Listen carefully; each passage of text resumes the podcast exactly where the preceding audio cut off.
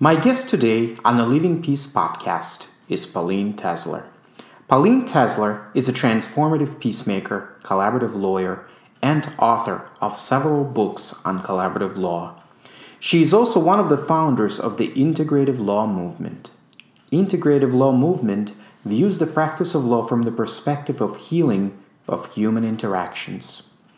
Pauline Tesler is an internationally renowned peace educator and frequently teaches lawyers around the world on how to integrate mindfulness and neuropsychology into the practice of law. Pauline Tesler, welcome to Living Peace podcast. It's a pleasure to be here, and uh, I'm looking forward to our conversation. Thank you. Um, so, you started out your career as a fierce advocate for women and children. Yes, I was a public interest lawyer for a legal services backup center that did test case litigation and class actions. And then um, something happened that placed you on the path of becoming a peacemaker. So, what happened? Well, there were two stages to that transition. The first stage happened when there was um, when Ronald Reagan was elected president, and one of his agendas was to um, cut off funding for programs like ours because he thought it was appalling that the government should pay for lawyers to sue the government. So um, my choice was to stay in the program and spend a lot of my time raising money or to leave and spend my time practicing law. And I chose the latter. And I became a partner in the first all women law firm in Northern California. It's a family law firm. And in my naivete, I thought that um, I had been doing test case litigation for women and children. So it would be similar to do private practice of family law. And that was when I began the slow transition toward becoming a peacemaker, because in family law, um, everything is in shades of gray, whereas in my public interest practice, it was a matter of black and white and being on the white horse for the forces of truth and justice. Um, in family law, if you come in with that attitude, um, you can do a great deal of harm. And it did take me a while to see this, to see that although I was very good at it, I loved litigation just as a thing to do, um, it suited my temperament at the time. Um, I gradually saw that my clients were equally unhappy whether we had nominally won or nominally lost the legal battle. And um, it became increasing, excuse me, I, I have still a residual cough. It became increasingly painful to continue to do that work. I had a flourishing practice and um, I didn't want to do it anymore. So I started a process of investigating how. I started with the proposition that conflict is a normal human experience because I had certainly seen that in my family law work. And I thought that other cultures must have wrestled with how to do this, and some of them may well have come up with better answers than ours had for how you deal with the kind of conflict that involves normal human relationships that have just got into trouble or human relationships that really need to continue in some fashion. Um, and we all know, of course, that going through litigation destroys any possibility of, of um, a healthy relationship afterwards. So that was what I was looking for. I started studying, excuse me, studying with a transpersonal anthropologist named Angeles Arrien, who um, was studying how the wisdom of ancient cultures could be translated into forms that would be useful in at that time the 20th century and she mentored me for a couple of years in how to bring ancient wisdom into human conflict resolution. I learned a great deal from her, but I also learned that it didn't it didn't map well onto court-based and court annex processes.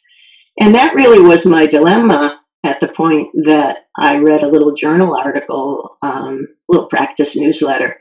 One of one of the lawyers, family lawyers in Northern California, had gone to a conference and heard this guy Stu Webb um, hmm. talking about this new idea that he had. This must have been in about 1991, I guess, that I read this. Um, he called it collaborative law, and I read that little article, and um, the way I describe it to myself and sometimes to others is that I once saw when I was a kid a demonstration of what happens when you have a supersaturated solution of sugar and you add one more tiny little bit of sugar and suddenly these beautiful crystals start to form spontaneously and it was like that uh, having this this piece of stu's inspiration land um, in the midst of all of the, the work that I had done with Angie Arrien, and I'd been studying in psychology, archetypal psychology, a lot of stuff. And it pulled it all together, and, and I had just a sudden awakening. And I said, Oh, well, I guess that's what I'm going to do for the rest of my life. And it was. Um, so I spent some time thinking about how to build a, a practice community of colleagues who'd like to do this with me. Um, and I invited those people who I most liked seeing on the other side of family law cases, the ones who really did have a commitment to at least rather than litigating. And we pulled together a group of, I think it was about 18 lawyers, and we began talking about how we were going to do this work. And that's really where, where my peacemaking began. Mm. Well, that's that's really really uh, fascinating, uh, Pauline. Uh, yeah, first of all, Stu. Excuse me. Stu, Stu, in many ways, was was my own inspiration. I know inspired so many people um, to come uh, to this practice. Uh, but I want to pick up on something that that you said, and that is conflict is a normal uh, human experience. And knowing a little bit about the work uh, that you do, um, what, fo- what, what followed from that is that we approach conflict resolution and conflict as a healing modality, where we uh, not only focus on um, reaching a settlement, which is so prevalent in the, in, in, the, in the legal profession, but truly resolving, res- uh, bringing a resolution and resolution from within. So, could you talk about that, about uh, the evolution of, of, of, your thinking and of your journey to see conflict resolution and, and peacemaking as a healing profession? Yeah, well, that journey began when my practice community began taking on collaborative cases. Um, but I must say that in those early days, this would have been in 1993, 1994, maybe through 95. Um, although we were doing collaborative cases and we had all of the participation agreements that one needs and all of the good faith commitments, I was still at heart an adversarial lawyer, and I think everybody in that group was. Um, we didn't know it. We didn't even have that language for it. We thought we were settling cases. What more was there to aspire to? Uh-huh. But built into my DNA, or maybe it wasn't the DNA because it's changed slowly, but built into my epigenetics anyway. Was a, a real passion for winning for my client.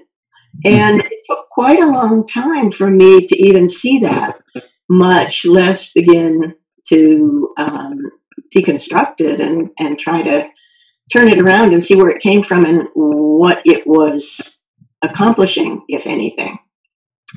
And that process, I don't think really began until I met Peggy Thompson. Mm-hmm. Unbeknownst to me, um, right in the, right over in the East Bay, not ten miles away, a group of mental health professionals had had a similar kind of epiphany to the one that Stu had shared in the legal side, which was that they were people who had been doing court annexed custody evaluations in high conflict divorces.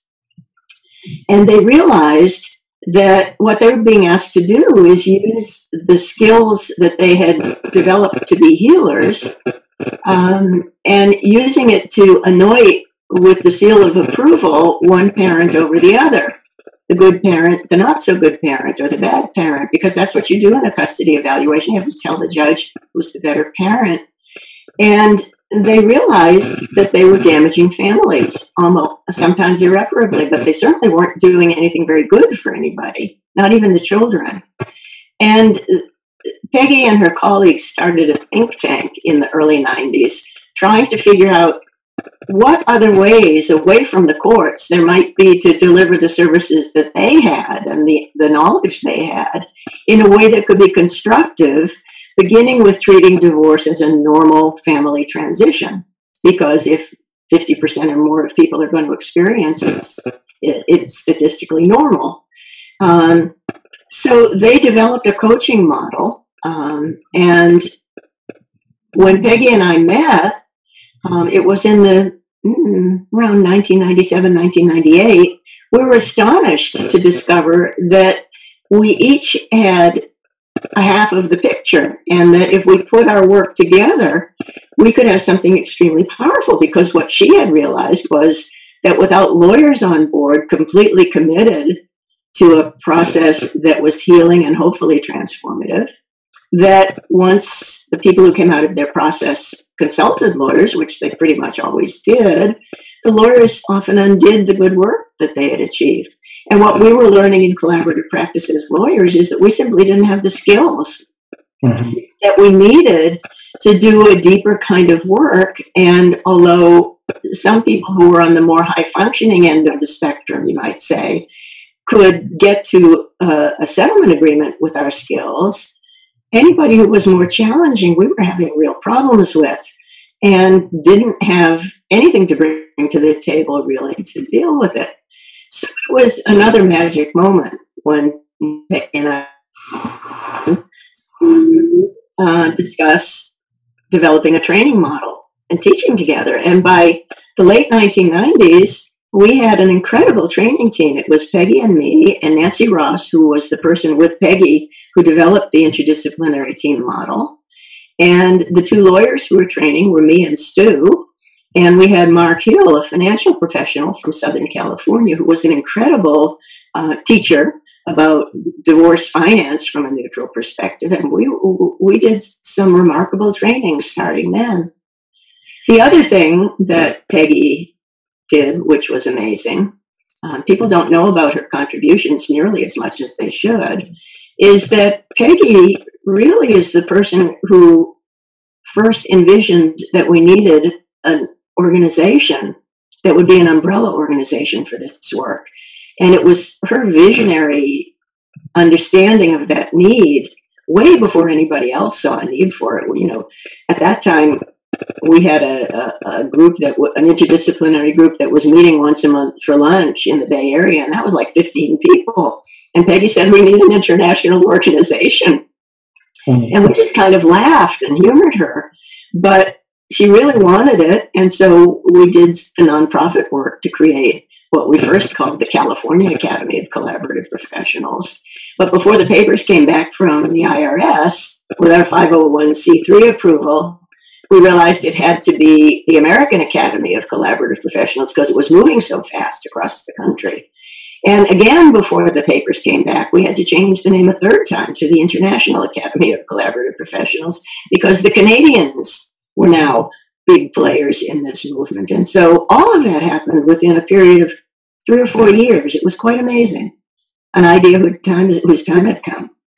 Mm. So you, you asked me about the journey to peacemaker, and that's a long way of getting to my personal answer, which is that it was only by working over time on integrated interdisciplinary teams where all of the professionals meet as equals.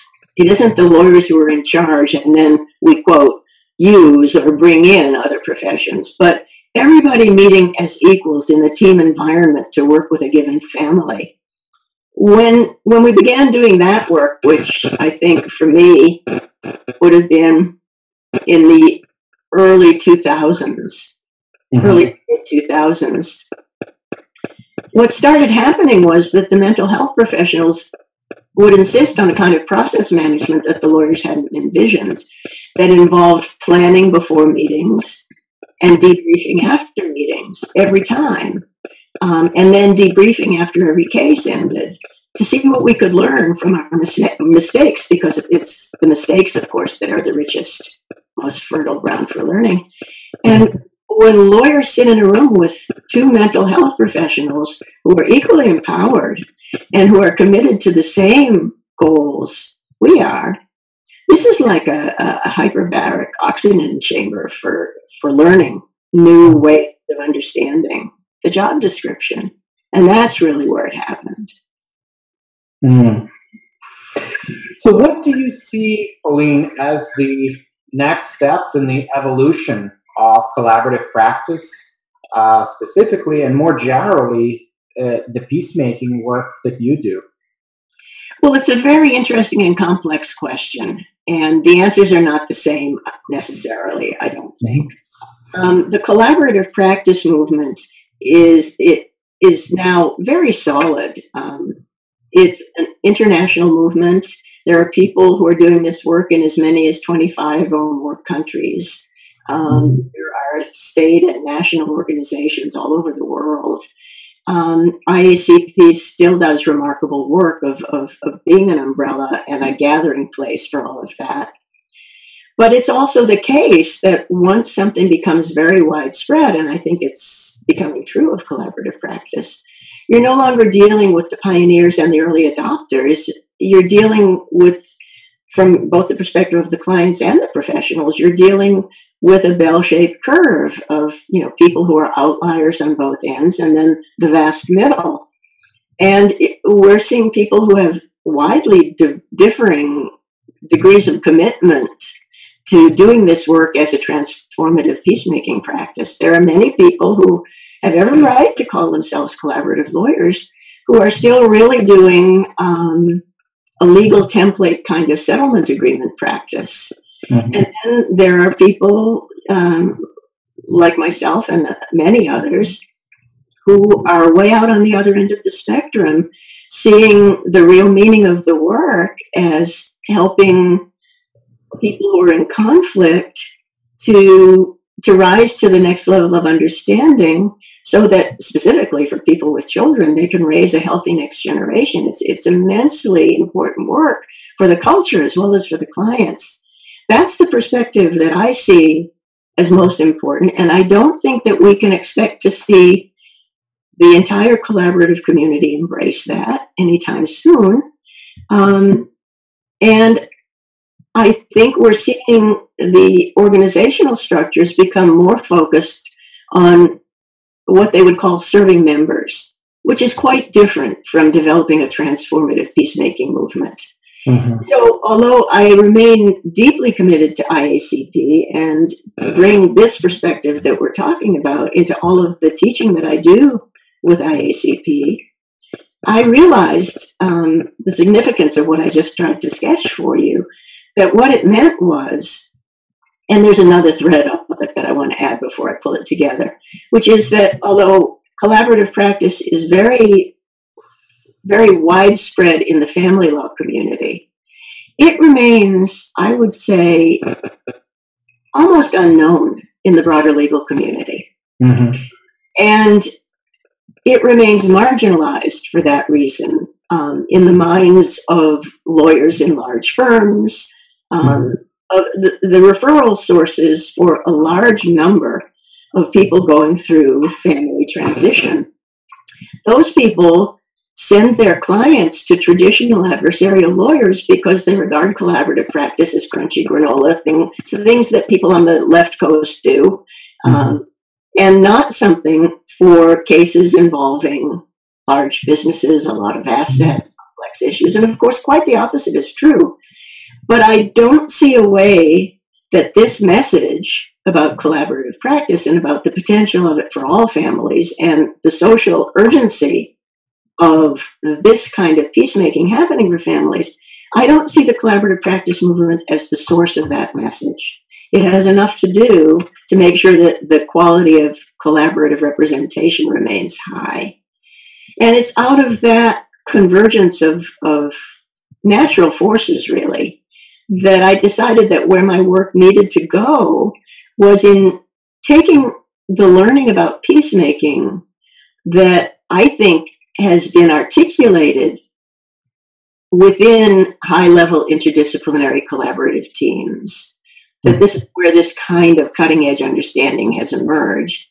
And bringing the understanding about that work out to the larger legal community in ways that don't lock it to signing disqualification agreements and doing a specific collaborative methodology. Much as I wish the entire profession, when it works with people in interpersonal conflicts, not corporate conflicts, much as I wish all of my colleagues would sign on and learn to do collaborative process, that's not happening anytime soon. It doesn't mean that lawyers who are handling will contests or small professional practice breakups mm-hmm. can't be peacemakers. They can be. But in order to bring that message to them, another vehicle is needed that doesn't lock it to the disqualification agreement that's at the heart of collaborative practice. So, out of that sense of urgency, um, I decided that I would work in a nonprofit organization, which I, I named the Integrative Law Institute. And through that vehicle, I've been I've developed something like 20 different training workshops that integrate perspectives from traditional wisdom practices, body mind awareness practices, um, all of the emerging neurosciences, restorative justice, positive psychology, um, and the methodologies that we know are most conducive to peacemaking, which would be transformative mediation and interdisciplinary team collaboration. But teaching workshops under the rubric of integrative law, which is far less threatening than requiring that people sign on to collaborative practice in order to learn these understandings. And I've been bringing these workshops wherever people invite me. Um, some bar associations and collaborative practice groups have invited me. I've brought workshops to Canada and South Africa and Brazil.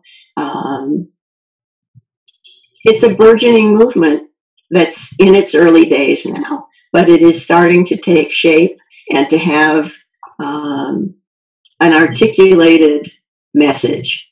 Some of the people who are doing the work of integrative law are in academia. I would think particularly of Susan Daicoff, for example. Um, some are doing work on an individual one on one basis to help people transform their practices personally. I would put Kim Wright there. Um, mm-hmm. and I'm doing what I did in the collaborative practice movement, which I'm, which is essentially being a teacher, a theoretician, and a writer, um, mm-hmm. trying to to spark large scale change by identifying change agents and connecting them together to bring this kind of understanding of the work of a lawyer back into their communities and into their legal work. Mm. Uh, believe it or not, when I first learned uh, of integrative law and of, of, the work that you're doing, what came to me um, was the paraphrase of this quote from my teacher, and that is uh, you can't be in pieces and bring peace. I like you can't, you can't you can't even be aware. You, we we can bring peace, but we are not even aware uh, as practitioners um, of the pieces that we're carrying. Uh, and so I, don't know if you have any reflections on that because it seems that so much of what you do and what you're passionate about um, is this idea that any peacemaking, anything that we try to do to our clients, uh, begins right here with us. Absolutely. It can't begin anywhere else. I think that there's a similar maxim in the therapeutic world, which is that you can't really be a very effective therapist um, beyond the level of your own personal evolution and development. And that's really it, it, it seems self-evident when we say it but I, I, think there are people who haven't really reflected on that and they need to um, that we when we're doing peacemaking work we're not abstracting out of our client's story issues that can be resolved somewhere else. We're working with the people in conflict and helping them to take a brave step beyond where they were willing to go yesterday in terms of a conversation about the roots of the conflict. Well, in order to even begin to do that work, we need a whole range of new awarenesses, starting with awarenesses. And we need to be aware of our own prejudices, biases, and reactivity so that we can tell what's us and what's our clients. And we need a very broad and deep and subtle new skill set to be able to take a room in which the air has suddenly changed for the worse in ways that we don't even understand because people who've had long relationships in conflict can send signals that are completely invisible to anybody but themselves, and yet the air in the room changes. We need to, to develop our entire repertoire of capacities as human organisms, not just our, our cognitive thinking brains, which is what law school tells us is the only part that is allowed in the room if we want to be ethical lawyers. And that's nonsense. We need to be developing our intuition. We need to be developing our, our empathy. We need to understand about mirror neurons and the kind of information that can come in really through microscopic changes in facial muscles. We need to understand simple interventions that we can do that are almost below the level of perception, but not quite, that cause people to relax rather than to become more stressed. We need to understand the power of narrative and story and restorying. We need to know about the power of curious questions, curious questions that we don't already know the answer to. There's a very revolutionary idea for lawyers who are taught never to ask a question you don't know the answer to. I mean, the, the domains in which there is relevant information and skill building is truly unlimited at this point in history because the margins, the, the boundaries between domains of knowledge are dissolving.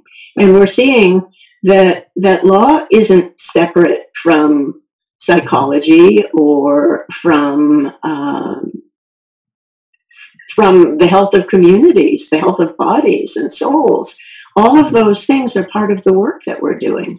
And our choice is to do it blindly as unguided missiles, unaware either of the harm we're doing or of the, or of the opportunities for health and healing, or we can become exquisitely attuned and aware and make use of all of the capacities of everyone in the room to rise to a higher level of awareness.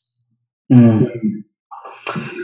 And just again to, to build on something that you said, Pauline, um, these so-called boundaries, these compartments that we've been taught to, to comply with, yeah.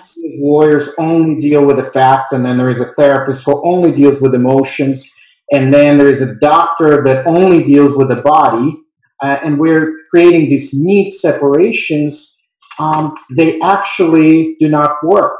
If we are, as lawyers, if we're, and this I think goes for whether we're litigators or peacemakers, um, regardless of how we show up, but if we do not learn the very things that you teach the emotional intelligence, to connect with people in a constructive way, to tune into their energy, to tune into our own energy, then regardless of what capacity we show up in, um, we are not showing up fully. And, and, and, and, and we are not we are not we are not we are not uh, healing our clients and at times perhaps maybe hurting them even more hurting them or hurting ourselves and not even being aware of it because I don't think any of us intentionally does anything that would harm a client.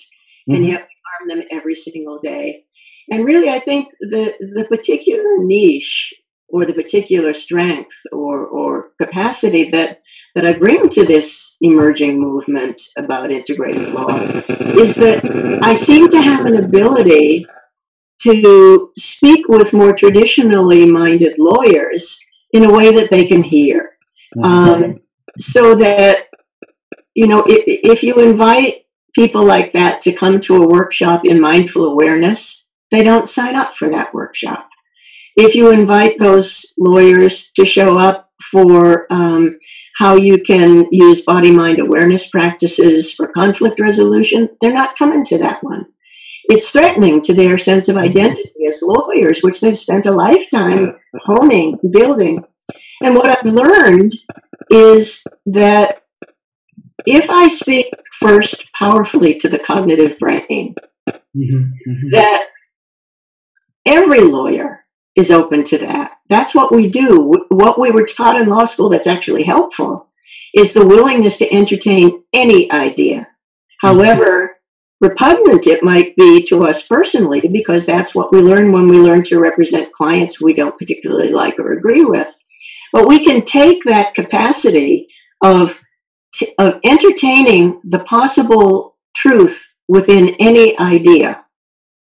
Lawyers will respond to that. And the research is so powerful nowadays about the damage that's done to people in conflict by bringing them into an increasingly conflicted context of court annexed processes Mm-hmm. And by the same token, the, the positive research that exists about the, the, the impact of rather simple interventions and awarenesses, if you present those first cognitively, you have those lawyers sitting in the palm of your hand.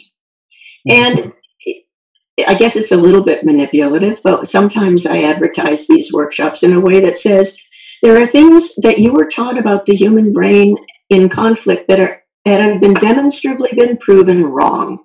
Mm-hmm. Your colleagues are learning about this. Mm-hmm. The train is leaving the station. You can still get on it.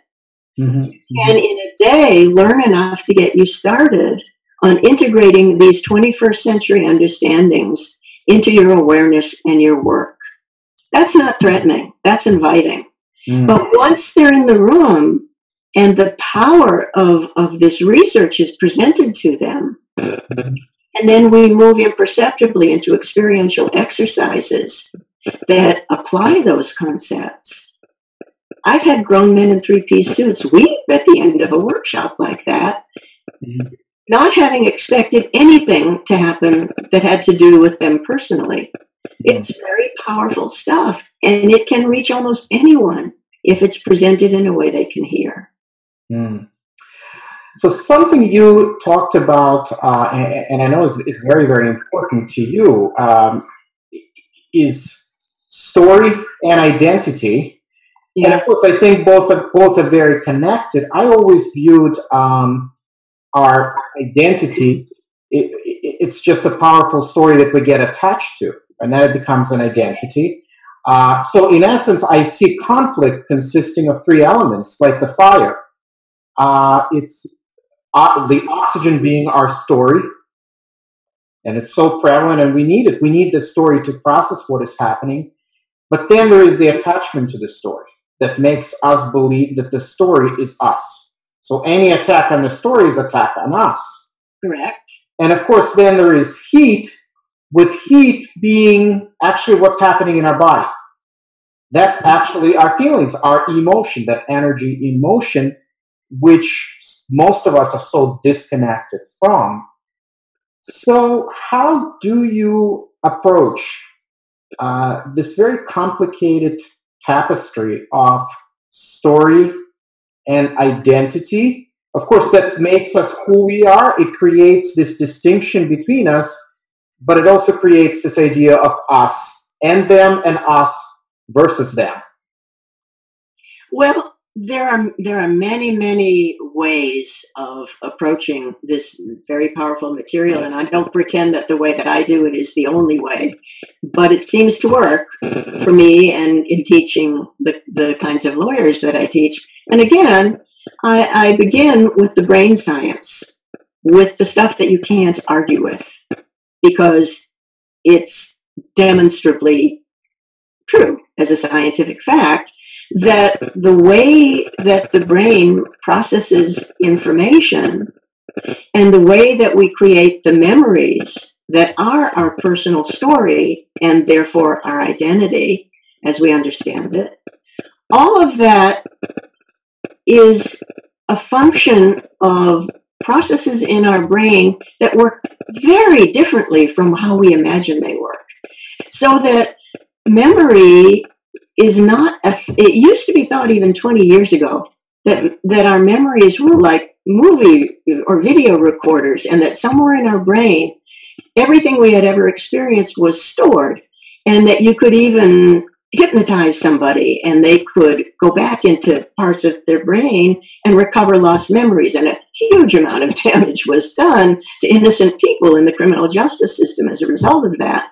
But what we now know, and we the, the reason I say no rather than believe, is that functional brain imaging has been supporting what the social psychologists and cognitive psychologists research has been exploring for some time, which is that memory is something that's recreated every minute of every day that we live and breathe, and that no memory is ever the same twice.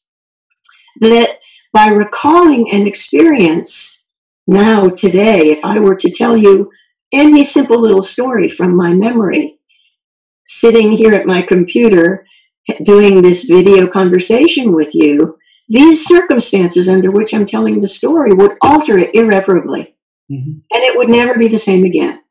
Now I'm feeling sort of calm and enthusiastic and creative and engaged in this conversation, but suppose I was frightened mm-hmm. or angry and I recalled that same memory.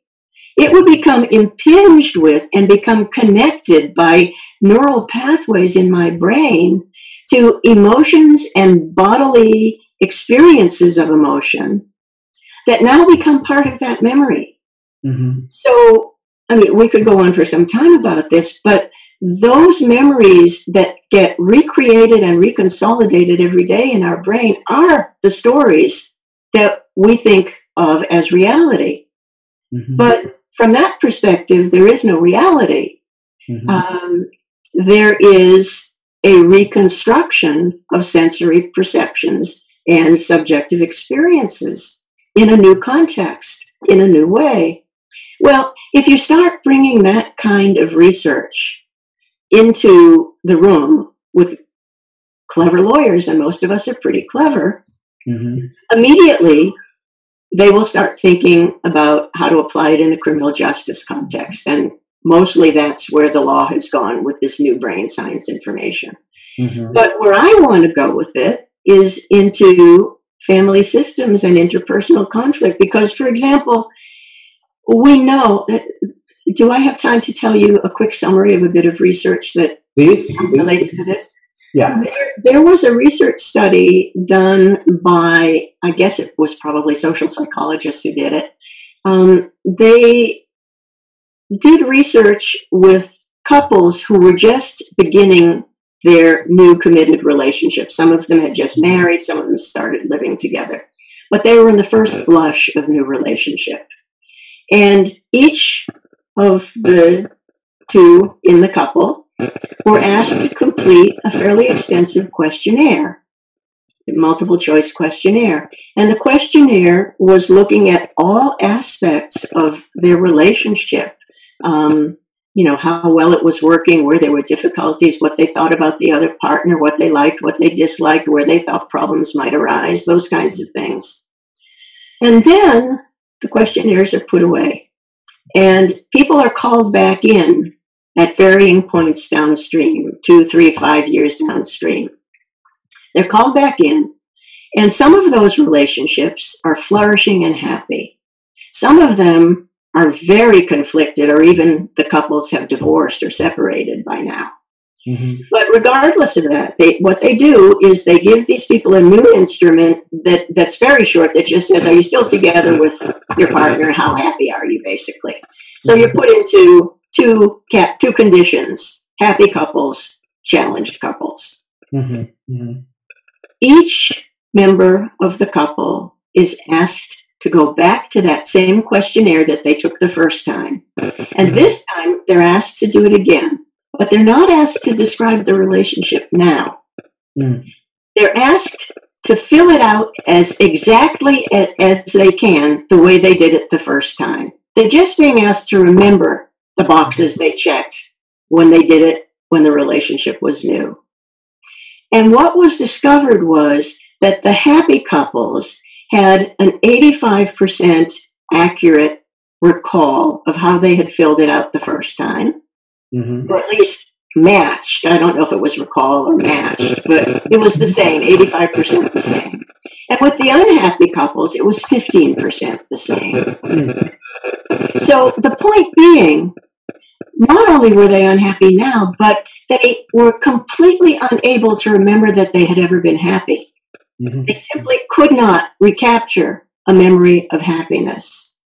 Well, every time we as lawyers, if we're traditional lawyers in an adversarial mode, court annexed, court based, every time we ask a client to tell that horrible story of how terrible our, our soon to be ex spouse behaved yesterday with the children or the day that we separated, we're reconsolidating that memory, not only for now, but forever, that this is the person who I've always had trouble with. He's always been horrible. He's always abused me. And it's just flat out not true.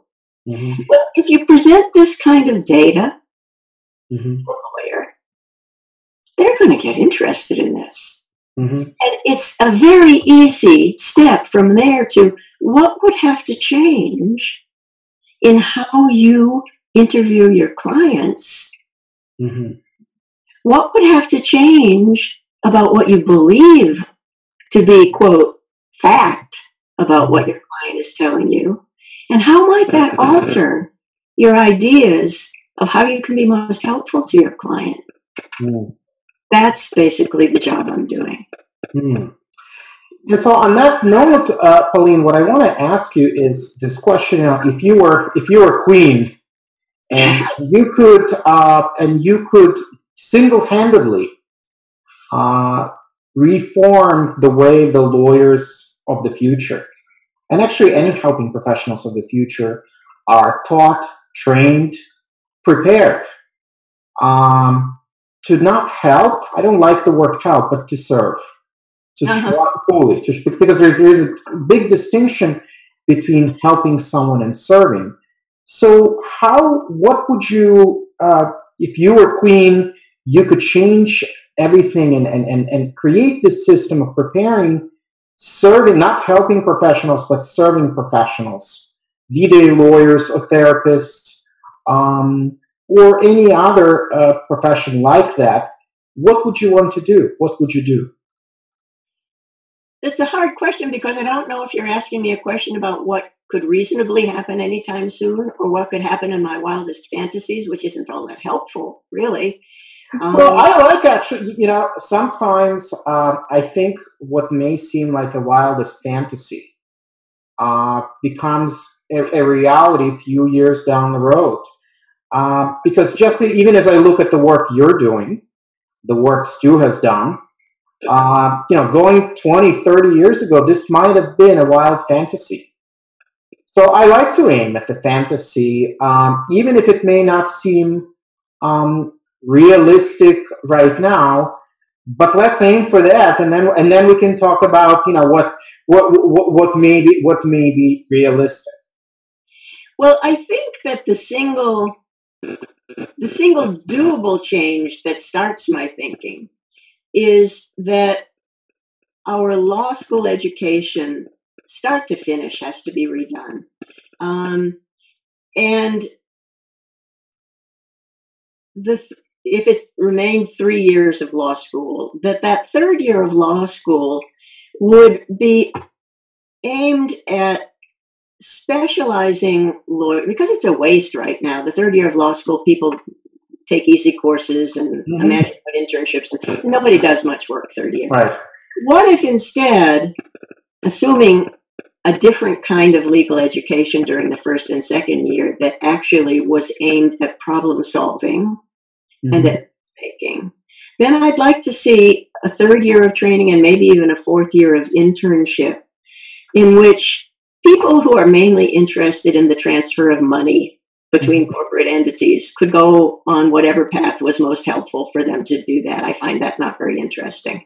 Mm-hmm. But people, lawyers who are interested in resolving the human conflicts that ordinary people have that cannot be resolved simply by a transfer of resources. Those are the people I'm most interested in. And I'd like to see those people have a third year in which, if they haven't already been doing it in their first and second year, and I hope they would have been, that they'll be learning self care, self reflective mm-hmm. practices, mindful awareness. They'll be studying the relevant brain science of memory and perception. They'll be studying narrative theory, and they'll be doing practicum that is nowhere near the courts. They'll be doing practicum that's interdisciplinary, that works with couples and families to do problem solving and conflict resolution from a peacemaking point of view that also can resolve legal issues. Now, when I talk that way, I sometimes get asked questions like that when I give guest law school classes. And mm-hmm. the, the, sharpest students mm-hmm. will ask, What do we need lawyers for in that picture? And it's an interesting question. And I think there are good answers to that.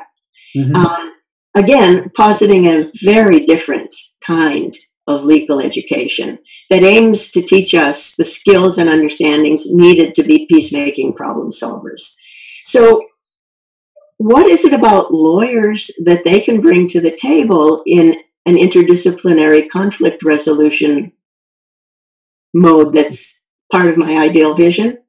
Mm-hmm. I, I, go back to Myers Briggs, which is a system that it's not maybe the best system or the most sophisticated, but it's easy, it's easy to talk about Myers Briggs personality typologies. Mm-hmm lawyers overwhelmingly on Myers Briggs tend to be thinking types, mm-hmm. not feeling types. Therapists tend to be feeling types, by which I don't mean emotion. I mean reaching an understanding of the experiences that are presented to us, either through analytic processes, which is the thinking type, or through a values based response. Is this good or bad? Mm-hmm. Which the feeling type. Lawyers tend to be thinking types predominantly. And we also tend to be intuitive types in the Myers Briggs typology, intuitive versus sensate. Sensate types tend to be accountants who won't speculate beyond the third decimal point because the numbers aren't there. Mm-hmm. Intuitive types are the kind where if you give them seven pieces of a 20 piece jigsaw puzzle, they've mm-hmm. already got a theory about what the picture is going to look like. And then when you give them the next puzzle piece and it turns out that idea was wrong, very quickly jumping to the next best idea about what the big picture mm-hmm. looks like. Well, lawyers tend to be thinking intuitive types. In other words, we use our rational processes in service of getting efficiently to a big picture solution that seems to fit what's happening. And for that reason, if you have lawyers, mental health professionals, and financial professionals in the room, or to put it, uh, let me start with if you don't have lawyers in the room and you have the financial professionals who tend to want to see the data down to the third decimal point, mm-hmm. and you've got the mental health professionals who are responding from a values and feelings perspective in which things could always get better. People could always have another conversation and go deeper. Mm-hmm. You need the lawyers to get to closure. Mm-hmm. We are the people who really do like to get it done. And mm-hmm. we've got certain temperamental qualities that make us good at it. Mm-hmm. And if we can harness that in service of peacemaking and work with colleagues who have the other understandings and skills that we don't, what a powerful system that would be. Mm. Did I answer your question? Well, you did, you did, and that's that, that's such a. I think that, that that is actually probably a perfect spot for. I like to lead with that vision because, you know, just such a beautiful vision um, of this truly integrative education and education that I think can be very, very transformative. So, Pauline Tesler, I am very thankful to you for joining me at Living Peace podcast. Uh, I know I can spend hours hours and hours talking to you and, and, and listening to you and exploring all these issues. Uh, but we'll leave it we'll leave it here. So thank you very much.